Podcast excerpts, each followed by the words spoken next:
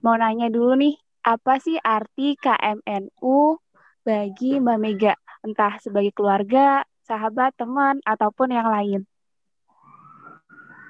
Oke, pertanyaan pertama nih.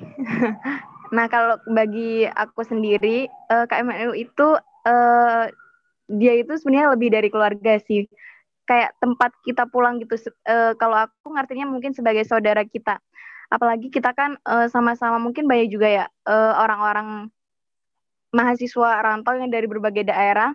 Nah, di sini kita kan dihadapkan uh, sama apa ya? Dihadapkan dengan berbagai uh, komunitas gitu. Nah di KMNU ini kita itu bisa lebih menguatkan iman kita gitu. Nah selain itu kayak kita tuh nemu temen yang sefrekuensi KMNU IPB. Kita bisa bareng-bareng ngaji, bisa bareng-bareng sholawatan, terus apa ngadain dibaan gitu. Nah kalau kata aku sih kayak lebih dari sekedar keluarga sih gitu. Wah, iya setuju sih kalau itu. Apalagi kalau misal dibaan kayak gitu. Jadi uh, ngerasa yang tadinya mungkin kangen rumah atau lain sebagainya, terus ketemu teman-teman yang sefrekuensi, jadi lebih apa ya kayak mengobati gitu nggak sih? Kangen. Iya benar. nah oke, okay. uh, eh, langsung aja ya ke pembahasan pertama kan. Uh, gini nih kan seperti yang kita tahu bahwa Memega aktif di organisasi kepanitiaan terus juga lomba-lomba yang udah menang banyak banget yang aku hitung kayaknya lebih dari 15 gitu bahkan juga menang uh, di ajang internasional gimana sih cara membagi waktu semuanya gitu terus apalagi ditambah banyak kegiatan KMNU yang kita tahu uh, banyak rutinan kayak gitu Oke, terima kasih pertanyaannya. Nah, kalau dari aku sendiri sih e, cara ngebagi waktu itu e, segimana kita bisa memanajemen waktunya sih. Kayak kita harus nentuin dulu nih prioritas kita itu di mana gitu. Nah, pastinya sebagai mahasiswa e, kuliah mungkin nomor satu ya, itu udah pasti banget sih. Nah, mungkin setelah itu kita bisa nentuin ini prioritas kita, prioritas setelah kuliah tuh kita mau ke organisasi dulu atau uh, ke bidang lainnya gitu. Nah mungkin kalau dari aku sendiri sih setelah kuliah itu mungkin lebih ke organisasi. Baru setelah itu kita nyoba yang lainnya bisa lomba ataupun uh, apa ya bidang lainnya gitu sih. Nah kalau untuk manajemen waktu itu mungkin tiap orang punya caranya sendiri-sendiri. Nah kalau dari aku biasanya aku selalu nentuin ini jadwal selama seminggu ke depan tuh aku harus ngapain sih? Di hari Senin tuh kayak kita tuh udah bikin schedule gitu. Itu kalau dari diri aku pribadi sih. Jadi apa ya uh, kegiatan setiap hari kita itu bakalan teratur gitu. Jadi aku udah nentuin misalkan kalau nah, uh, awal bulan itu aku nentuin udah nentuin target. Misalkan minggu ini itu target apa aja sih yang harus aku selesaiin nanti minggu kedua sampai minggu keempat? Nah di tiap minggunya itu biasanya aku nentuin nih hari ini tuh apa aja sih harus dilakuin hari kedua tuh apa aja sih? Yang penting sih kalau dari sudut pandang aku uh, kita kan emang harus tetap produktif ya bukan sibuk sih. Karena sibuk dan produktif itu beda. Nah kalau dari aku produktif itu uh, satu hari ini kita nggak perlu ngelakuin banyak hal gitu yang penting kalau dari diri aku sendiri kita ngelakuin satu hal tapi itu benar-benar selesai dan itu benar-benar tuntas sesuai target kita itu udah apa ya kalau udah produktif gitu. Jadi kita nggak perlu misalkan hari ini kita langsung ini ini ini. Uh, karena kalau aku mungkin uh, banyak juga sih teman-teman yang multitasking gitu ya. Tapi alangkah lebih baiknya kalau misalkan kita itu fokus ke satu dulu nah kalau satu itu udah selesai baru kita beranjak ke yang lainnya gitu ke kegiatan lainnya itu mungkin sih kalau dari aku Wah, Masya Allah. Luar biasa banget. Oh ya, uh, mau nanya gini, Mbak Mega, kalau misal ini nih, kita kan sudah menentukan nih dalam misal waktu satu minggu kayak gitu ya, buat jadwal satu minggu terus tiba-tiba kayak entah di hari itu ada jadwal mendadak atau yang lain sebagainya. Itu gimana sih cara ngatasinya? Karena dari aku sendiri meskipun udah nentuin jadwal, tapi ujung-ujungnya tuh kayak nggak konsisten kayak gitu loh. Oke, itu sebenarnya itu sering juga sih. Aku juga sering banget ngerasain hal yang kayak gitu. Nah, tapi kembali lagi ke kitanya. prioritas kita di hari itu apa sih gitu kan. Kalau misalkan yang mendadak itu misalkan ada tugas kuliah nih, uh, tentu kuliah kan prioritas nomor satu kita ya. Nah kita harus ngedahuluin si kuliah itu daripada yang lainnya dulu nih. Itu mungkin nanti bisa digeser gitu waktunya. Dan mungkin nanti kalau dari aku pribadi, uh, kita kan udah nentuin nih prioritas nomor satu, nomor dua kita apa ya. Nah terus habis gitu uh, kalau misalkan kita udah nargetin misalkan dalam satu minggu itu kita harus selesai ini ini tapi mungkin uh, kalau misalkan atau mungkin nanti tiba-tiba nggak bukan kegiatan lain ya mungkin tiba-tiba kodarullah kita uh, ditakdirkan sakit pas minggu itu nah mungkin kita bisa nih uh, nge-reschedule lagi jadwal-jadwal kita di minggu depannya lagi gitu. Itu sih kalau dari aku. Nah mungkin juga kalau dari, dari teman uh, yang penting itu apa ya? Biasanya kalau aku sih sering itu uh, kayak kita nggak evaluasi lagi kegiatan kita di hari ini atau di minggu ini tuh uh, kegiatan apa aja sih yang kayak misalkan nih kita terlalu banyak apa ya terlalu banyak uh, nonton film atau terlalu banyak misalkan baca novel nah itu mungkin nanti bisa dievaluasi. Dan evaluasi itu penting banget loh teman-teman kalau bagi aku sih.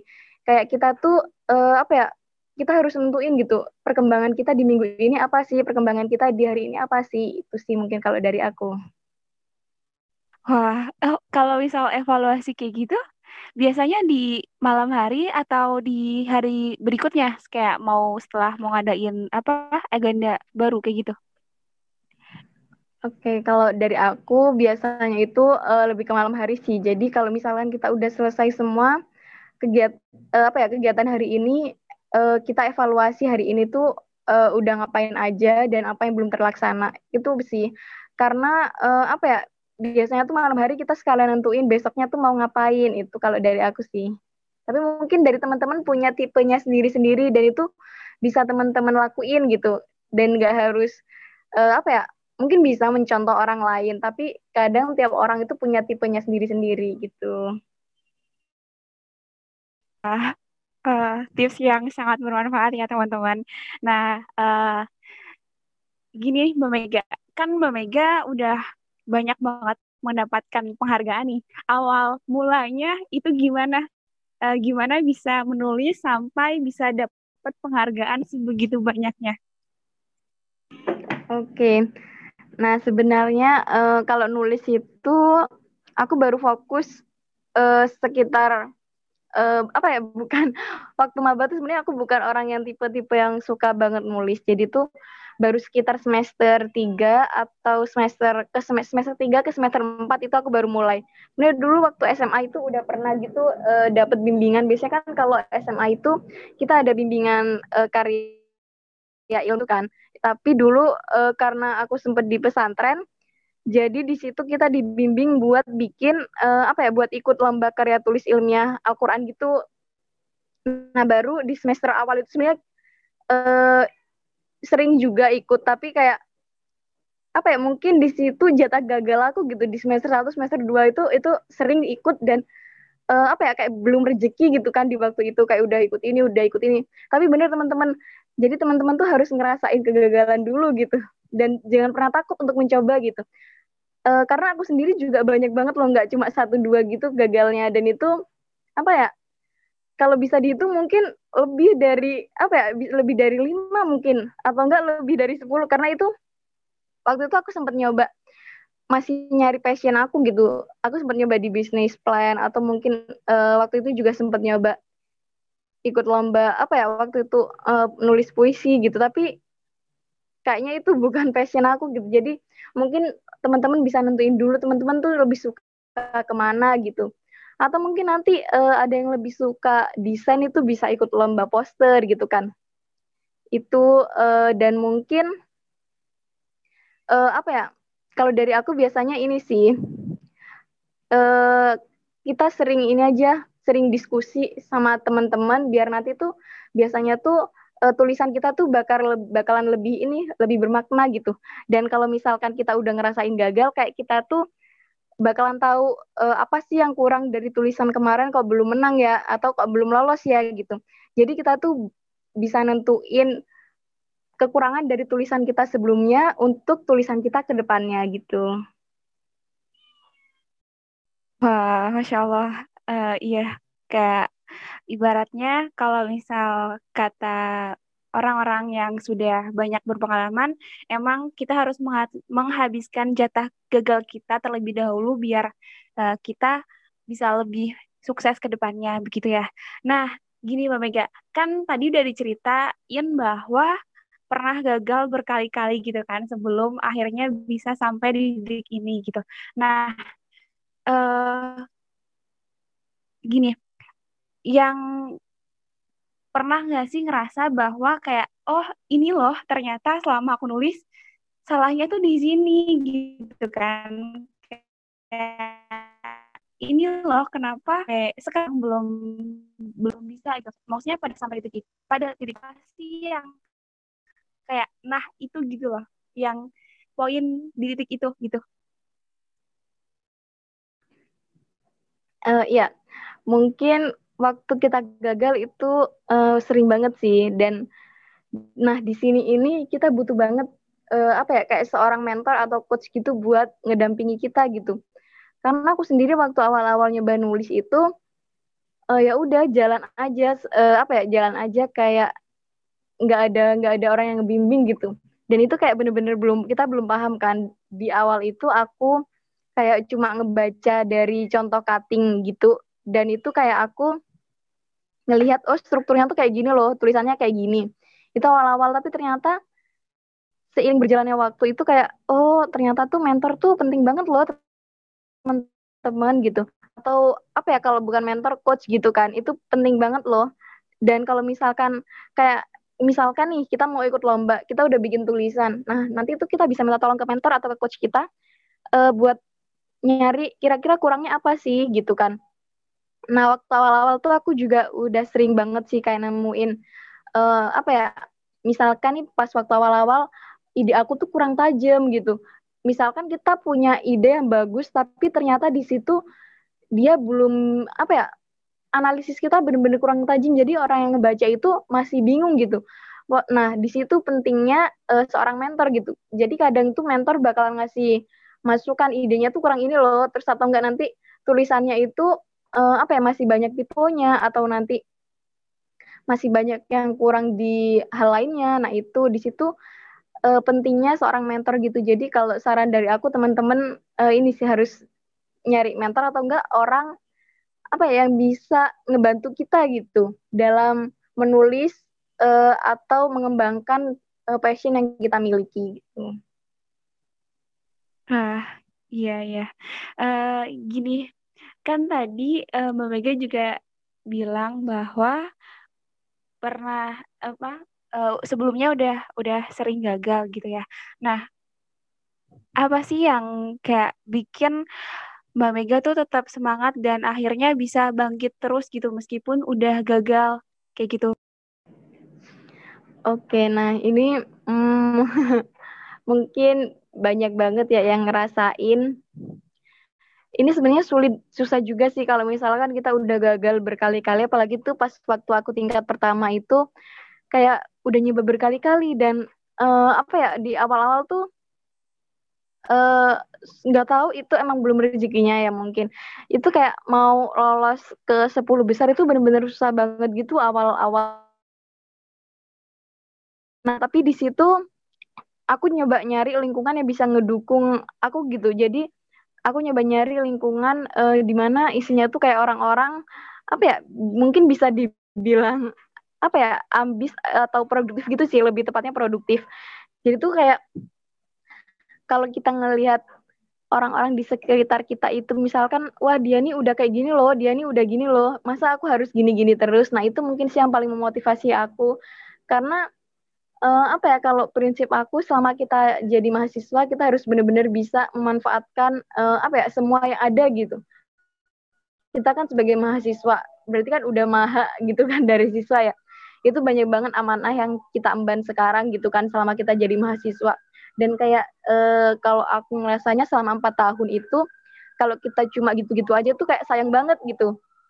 Karena banyak banget kan orang di luar sana yang uh, apa ya belum bisa melanjutkan ke perguruan tinggi. Bahkan beberapa data itu kayak menyebutkan uh, mahasiswa apa ya dari lulusan dari masyarakat uh, yang seumuran kita itu cuma sekitar 17 atau 20 persen gitu yang bisa lanjut ke perguruan tinggi gitu.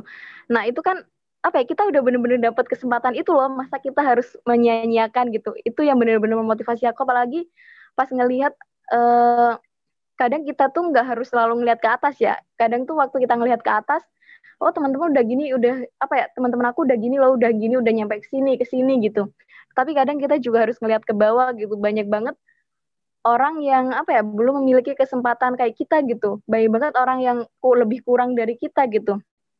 Nah, di sini mungkin motivasi kita uh, apa ya karena kita uh, dapat amanah sebagai mahasiswa, kita harus memanfaatkan ini sebaik mungkin gitu.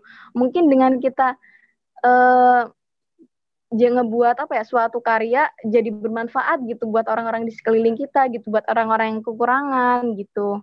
Jadi motivasi itu kalau dari aku kadang karena lingkungan sih itu.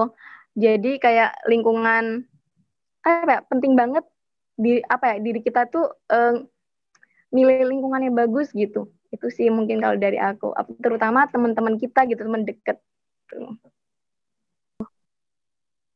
Wah, masya Allah banget ya kayak tadi tuh uh, sebuah tamparan buat aku sendiri sebagai pengingat dan sebagai nasihat. Nah, eh, lanjut ke pertanyaan selanjutnya. Eh, kan dari CV aku baca punya Mega itu kan ini ya kayak banyak banget eh, kepenulisan-kepenulisan yang ternyata eh, itu bukan di bidang Mega yang mana Mega mengambil jurusan agronomi dan hortikultura gitu ya. Nah, gimana sih cara menemukan ide-ide yang bahkan itu di luar dari bidang kita gitu? Oke, ya ini sebenarnya uh, apa ya bisa dibilang uh, aku kan anak pertanian ya, dan itu kayak aku tuh bener-bener jarang banget uh, apa ya uh, nge, apa ya bikin sebuah ide yang relate sama jurusan aku gitu ini juga sebenarnya aku kurang paham juga sih. Tapi kalau dari aku pribadi, e, cara kita nemuin ide itu mungkin kalau dari aku karena e, kita harus sering-sering baca, terutama tuh berita yang update gitu kan. Mungkin teman-teman nanti bisa download apa ya di Kompas atau mungkin di IG tuh juga banyak kan e, apa ya berita-berita terupdate itu sih itu yang penting banget. Terus habis gitu e, selain kita sering baca-baca itu bisa juga kita diskusi sama teman itu penting banget diskusi sama teman terus habis gitu selain itu uh, yang paling sering nih yang paling sering aku tuh kayak pas waktu kuliah terus uh, pas waktu dosen apa ya nerangin di kelas itu tiba-tiba tuh kayak muncul ide gitu. Kadang tuh dosen uh, nyeritain sebuah masalah gitu. Terus tiba-tiba oh iya ya masalah ini nih relate nih kayaknya gitu.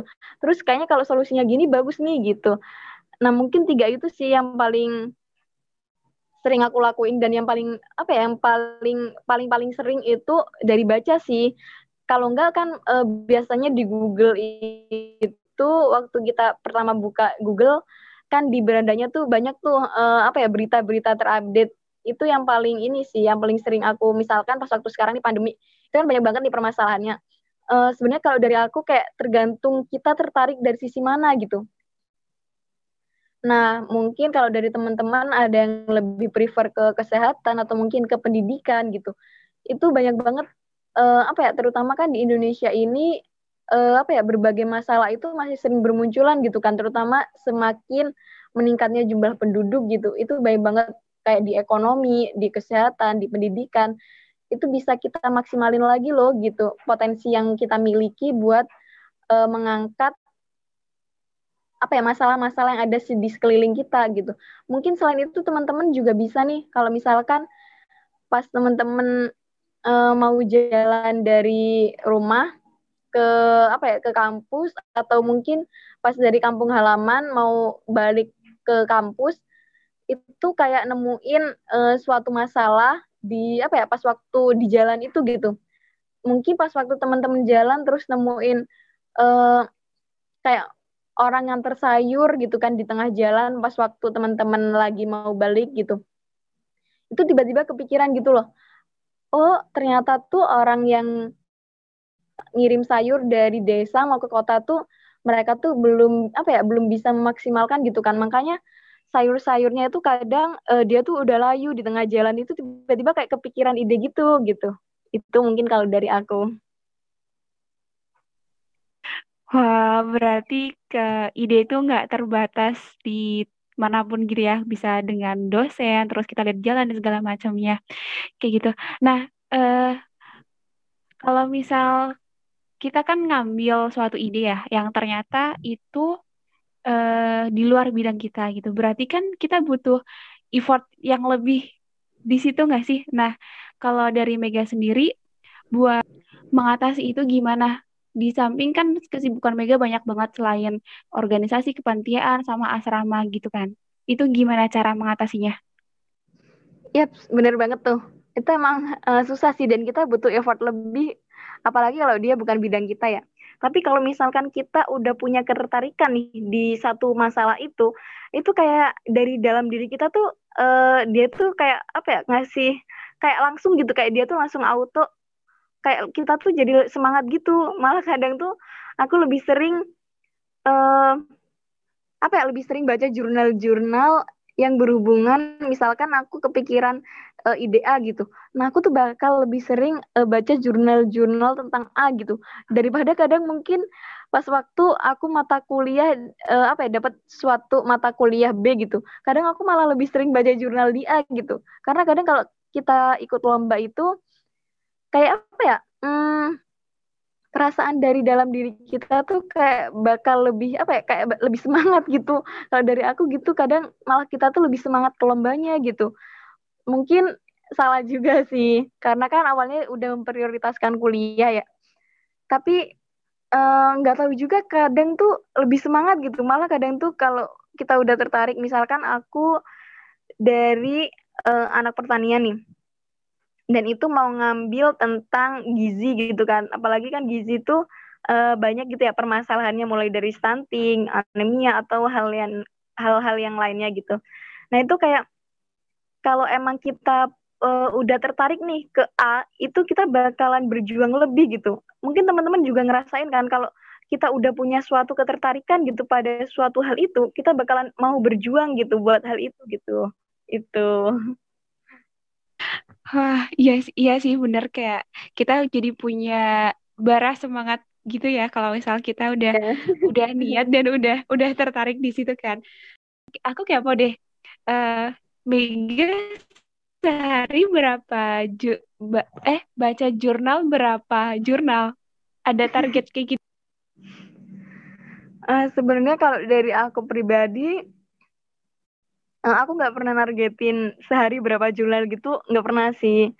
Kalau dari aku pribadi uh, kalau misalkan apa ya baca jurnal itu aku tuh kalau uh, emang ada tugas kuliah terus habis gitu uh, dari misalkan aku ikut lomba temanya A, baru tuh aku baca gitu dan kadang kalau kita udah tertarik tuh kayak nggak kerasa gitu udah baca satu jurnal gitu.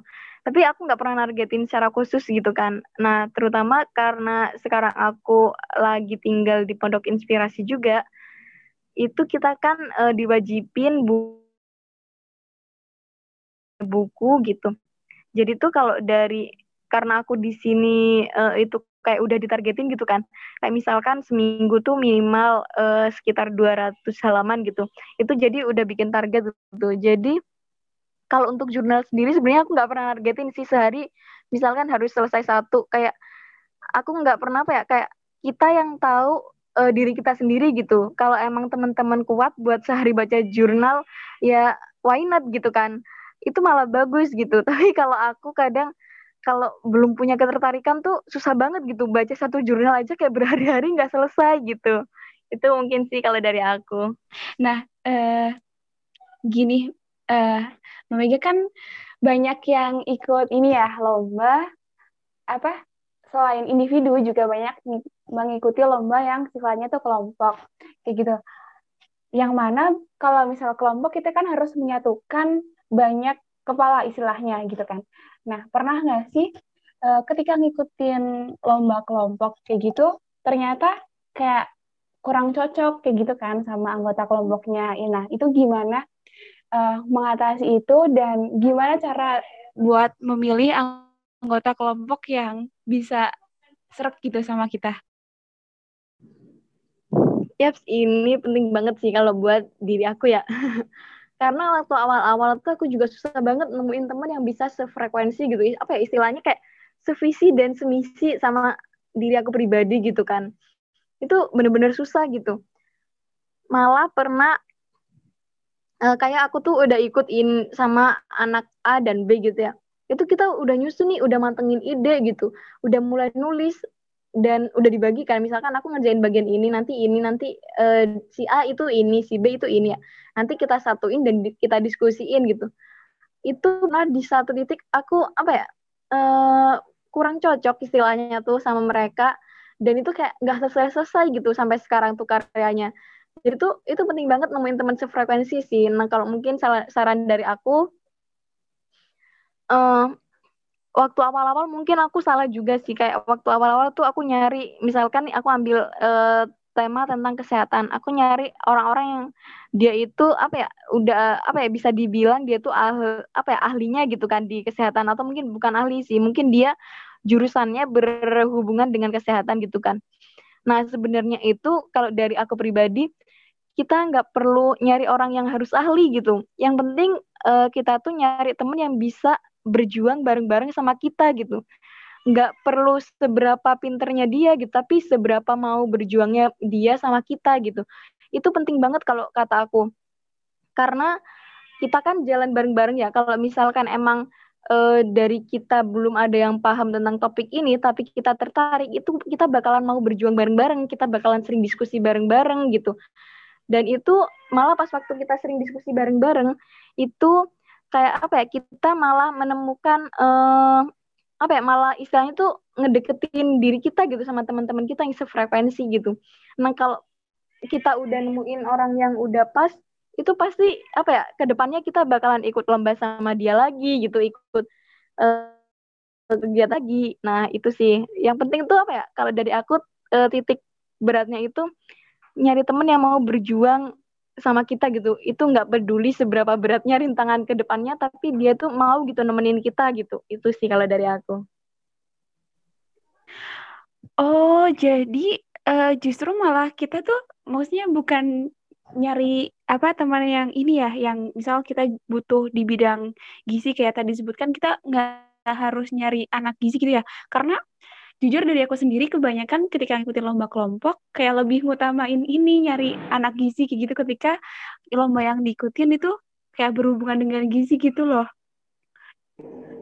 Nah, iya sih bener. Uh, mungkin uh, tiap orang beda-beda nih.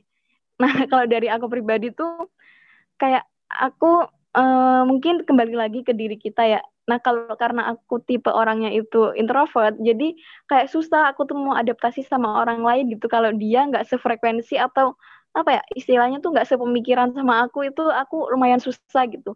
Nah, kalau misalkan dari teman-teman tuh uh, tipenya ekstrovert nih mudah temen, mudah beradaptasi dengan lingkungan baru sama orang baru, itu uh, lebih gampang sih kalau kata aku kita nyari orang gizi terus habis itu kita coba deketin lagi dianya gitu. Kita coba uh, cari topik buat sering-sering diskusi itu malah lebih gampang gitu. Nah kalau dari aku uh, kalau misalkan uh, aku ambil topiknya tentang gizi ya, mungkin aku bisa nyari anak gizi kira-kira kita tentuin dulu kalau misalkan dari anak gizi ada yang sefrekuensi apa ya sefrekuensi sama kita, uh, it's no problem gitu, nggak masalah gitu. Uh, meskipun uh, dia itu dia misalkan kita udah tahu dia orangnya kayak gini Nah, yang penting kalau dari aku kita udah tahu orangnya gitu loh. Kalau misalkan dari anak gizi uh, kita udah nemuin orang yang dia sefrekuensi sama kita yang mau berjuang, nggak masalah gitu. Tapi eh, nggak uh, tahu ya, ini aku juga nggak tahu sih. Karena aku tuh sering apa ya ikut lomba. Kita tuh misalkan uh, kan kalau di apa ya di istilahnya tuh di PB kan nggak ada yang bener-bener uh, konsen ke kesehatan misalkan kayak kedokteran atau misalkan apa ya kayak kesehatan masyarakat gitu kan. Tapi tuh aku sama teman aku juga sering ambil topik tentang kesehatan dan itu apa ya yang penting kita tuh bener-bener mau berjuang gitu sih. Itu kalau dari aku tapi mungkin kalau dari teman-teman punya tipenya sendiri itu nggak masalah gitu. Wah Iya, keren-keren. Uh, gini, uh, selain dari ide, menurut Mbak Mega, apa sih ketika dalam mengikuti suatu perlombaan itu yang penting gitu? Yang ternyata lebih penting gitu daripada sebuah ide. Oke, nah kalau dari aku kalau kita ikut uh, sebuah perlombaan, kalau dari aku yang penting pertama kali itu hmm, seberapa siapnya diri kita gitu. Mungkin kalau lombanya individu, uh, kita siap nggak sih uh, nerima, misalkan kita ikut lomba A gitu, kita siap nggak sih nerima uh, tantangan baru dari lomba A gitu. Kalau misalkan teman-teman siap, nanti teman-teman tuh bakalan uh, nyari sebuah masalah yang dia itu uh, relate gitu sama tema yang diadain sama si lomba A gitu atau subtemanya gitu. Nah, kalau misalkan kita ikut lombanya itu kelompok, kalau dari aku pribadi itu yang paling penting awal itu emang temen sih. Itu yang benar-benar paling berpengaruh temen di tim kita gitu. Karena uh, selama kita mengikuti perlombaan ya kita bareng sama dia gitu. Dari awal sampai akhir uh, perlombaan itu berlangsung gitu. Nah kalau misalkan kita udah nemu temen uh, atau kalau enggak kadang aku juga sering sih nemuin ide dulu eh ternyata tuh relate sama lomba A gitu kan. Nah baru setelah itu aku uh, ngehubungin nih temen aku gitu. Mau nggak gitu? Itu mungkin yang paling sering sih uh, tapi kayak apa ya titik beratnya itu kalau dari diri aku pribadi tuh emang temen yang sefrekuensi sama kita itu benar-benar penting banget. Dan itu apa ya yang selalu ngingetin kita gitu. Kalau misalkan nih kita udah bikin kesepakatan mau ikut lomba A Nah ternyata di tengah jalan pas waktu kita nyusun uh, papernya gitu, ternyata tuh tiba-tiba salah satu dari kita tuh kayak down gitu. Misalkan aku udah nggak semangat lagi nih. Nah kalau kita punya teman sefrekuensi, kadang uh, kita tuh sama-sama saling ngingetin gitu. Kadang dia yang ngingetin, uh, kan kita misalkan dia ngingetin gini kan kita udah bikin apa ya? Kita udah sepakat nih mau ikut lomba A, masa kamu uh, gini aja sih gitu. Nah nanti gitu sebaliknya juga kalau misalkan temen aku ternyata temen aku itu lagi down gitu atau dia tuh lagi males atau lagi ada apa gitu. Nah itu uh, aku yang bakalan itu jadi itu penting banget sih kalau kita punya teman sefrekuensi gitu. Jadi bisa saling apa ya sama-sama saling ngingetin gitu. Terus kadang kalau kita emang udah sefrekuensi itu kayak ngalir aja gitu. Kita bisa uh, jadi uh, apa ya jadiin dia teman curhat gitu. Jadi nggak sekedar teman lomba itu sih pentingnya teman sefrekuensi. Uh, Masya Allah, iya sih benar-benar benar. Nah, uh, terakhir nih Mbak Mega.